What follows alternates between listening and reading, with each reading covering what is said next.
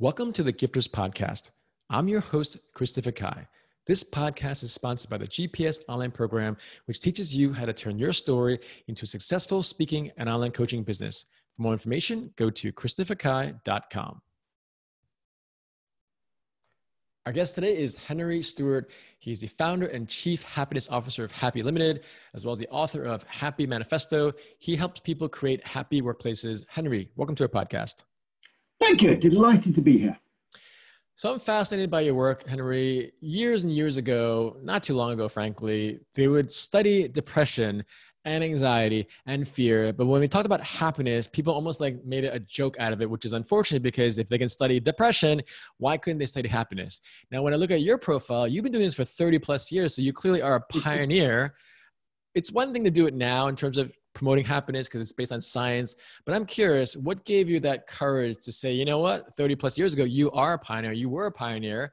How did you share this experience of being this happiness person? Because again, now everyone knows about it, but in the 80s they didn't. So what gave you that that that chutzpah, that courage to, to start your company at that time? Well, it was working in a really unhappy workplace. Um, it was an organization I have to admit I helped set up and we create an environment where nobody could perform well. You know, such was the backbiting and infighting and these kinds of things. So I, in 1987, I decided to set up a company that would be a great place to work as well as living great service. Um, and that's been my journey over the years. So talk to us because it's always the beginning parts the most challenging. I, I wrote a, an Instagram blog at one point. I said why I drove 697 miles to give a free speech. And in the early days of anything, whether you're speaking career or writing a book or creating a company, I really want to help our listeners understand how they can be like you, Henry. So, what were some of the things? I mean, did you have a very supportive um, people around you? Did you read certain books, or were you just like a really determined guy? Like in the very, first, let's say the first year of your company, was it easy? Was it hard? Tell us about that. It was tough at the beginning. Um, the key book I read in the early years was Maverick by Ricardo Semler. He's a Brazilian uh, who explained how he turned his father's uh, fridge factory from one where workers were searched on the gate every day, such the total lack of trust, into one where the workers decided their own targets, their own uh, how they organised things, uh, who their manager was, even how much they were paid in some cases. And that transformed my outlook. And I thought, wow, you can run a company like that with that level of trust and freedom and that's yeah. what I've tried to create. No, that's that's amazing because books are so powerful. Now, for you, you specifically help companies create these happy cultures, right? What, what do you do yeah. when you walk into, let's say, I want to hire you in my company, and I want to create this happy culture. What are some of the first things you would share with with me or any executive that hires you? Okay, there's there's three key elements that I think need to be in place to create happy workplace. It's not about free food or foosball tables or these kinds of things. It's about uh, it's about people's trust and freedom and the approach of the manager. The key thing, three key things: get people to do what they're good at. Right now, Gallup has asked over a million people if every day they get to do what they're best at, and you know what? In the US, it's 33%. In the UK, it's 17% say yes to that question. Um, imagine what an organization would be like if everybody was doing what they're best at. So happy we recruit to a job description and then we throw it away and work out what that person's actual talent is. We have team job descriptions so people can work out together what, uh, what, what each one is best at. That's number one. Uh, number two is then give them the trust and freedom to make their own decisions. Um, if they're good at it, which they, you know, that's, that's the first point, let them decide. Don't keep approving. Don't keep keep having to do that kind of thing. I'm boss of my company, but I seek to make no decisions at all. I seek to devolve any decisions down to the people who actually are the ones facing the customer and know what needs to be done. So give people full authority. And then as a manager, stop thinking you're the expert and need to make all the decisions and instead coach your people to find their own solution. Put those three things in place and you're on the way towards a happy workplace. I couldn't agree more, Henry. I have hired and fired and worked with many, many people, whether with my clients or my own staff. And it always is what people don't realize, especially the micromanagers out there or the people that yeah.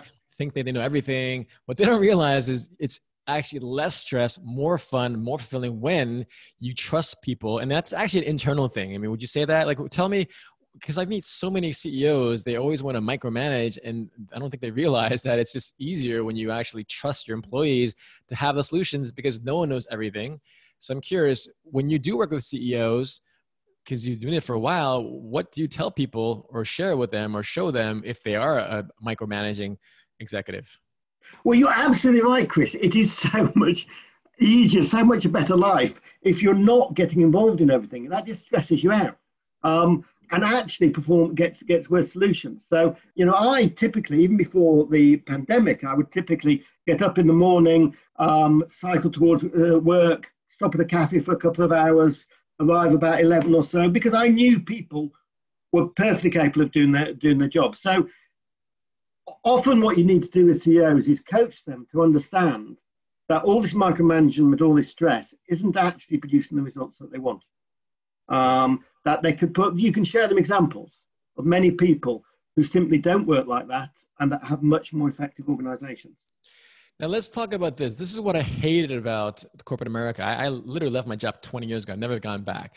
But what I hated is you had to put up a front, meaning, oh, if I only work till five, even though my work is done at three, then I'm going to look like I'm lazy. Therefore, I work until eight. So perception wise, I work really hard. And again, for you to openly say, yeah, I just stroll into the office at 11, how do your employees get jealous perhaps? Or like, well, I want to be like that. I mean, that's the thing with this whole front facing that's what I hated about corporate America because they, there was no trust and they surveys at American Express. I love the company, but like all companies, especially the bigger they get, there's a lack of trust. And again, I don't need someone to tell me when to come into work or out, out of work, but unfortunately they want you to see there because if I come in at 10 and my, my, my coworker comes in at eight, it this perception. So what do you say to that in terms of companies that want to be fair, but also be mindful that this envy thing is real with employees?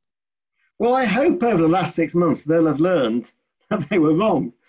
Because I know, I know, for instance, the CEO of one financial company who would never let people work at home before the pandemic. Now he doesn't want them to return to the office because he sees how much more they get done. You know, before before the pandemic, I remember one visitor came and we we have 25 people at Happy, and there were only four people in the office, and he said, "Where's everyone else?" And I said, "I have no idea," because I didn't.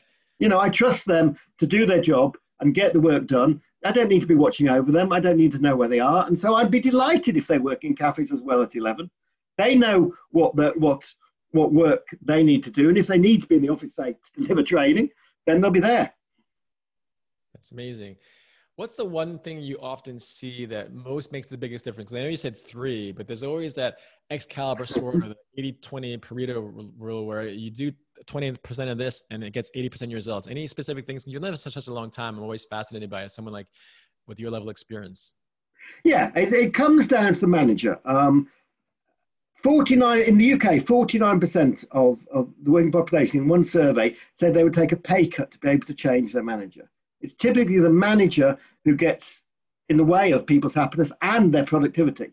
So the key thing is that the manager stops thinking that they're the expert, able to make the decisions, and instead coaches the people to be the best. And that may mean that some of the people who are managers at the moment stop being managers because some people just aren't any good at it. Yeah, yeah, yeah, yeah. That that's true. I mean, it's that's great advice. I really appreciate you being here, Henry. How can our guests connect with you, stay in touch with you, and obviously hire you? Um, uh, my Twitter ID is Happy Henry. My email is henry at happy.co.uk. Or come to the website, which is www.happy.co.uk. I love it. Henry, thank you for spreading your happiness with me and our audience around the world. Have a great day. A delight. Thank you very much, Chris. Thank you for listening to the Gifters Podcast. If you want to learn how to turn your story into a successful speaking and online coaching business, go to christopherkai.com to learn more.